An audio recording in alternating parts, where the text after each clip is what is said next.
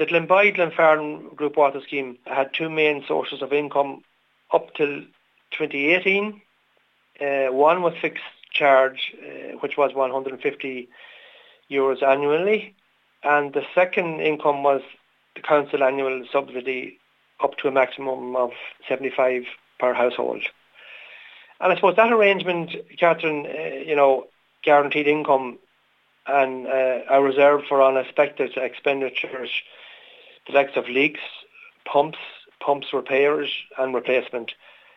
Uh, but in April of 2021, Leitrim County Council lodged uh, an application for the scheme to be taken over, to be taken in charge by Irish Water.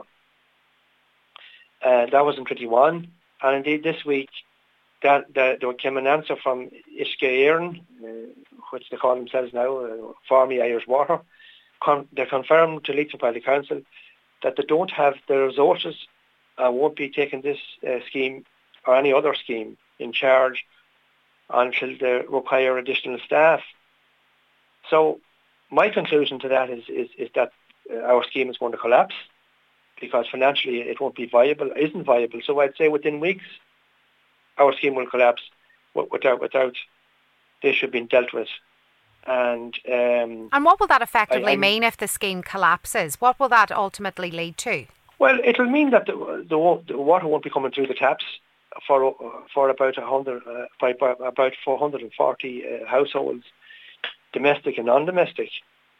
So what I was calling for was was that that uh, Uisce Éireann would, would immediately take over the scheme. Now they already have outlined that's not possible. So I don't think it's it's fair on, on, on committee members and management committee of that group scheme to be left in limbo.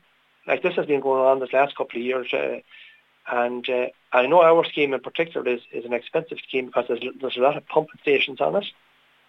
But you can't ex- expect people, voluntary people, to run that scheme and uh, knowing what's going to come down the road. And, you know, you're, meet, you're meeting commitments to, to uh, one of the one of the big expenses on a blue water scheme or any any scheme is is is, is the um, the ESB bills.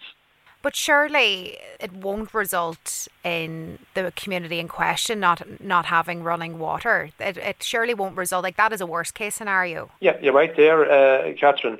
But you know, you, you it's it's well, I I really think that it's, it it has to be taken seriously, uh, and has the issues has to be addressed, and and the scheme would ha- would have to be taken over. I I, I would think because the committee just can't can't uh, continue on in in a, an environment where the subsidies doesn't meet the bills.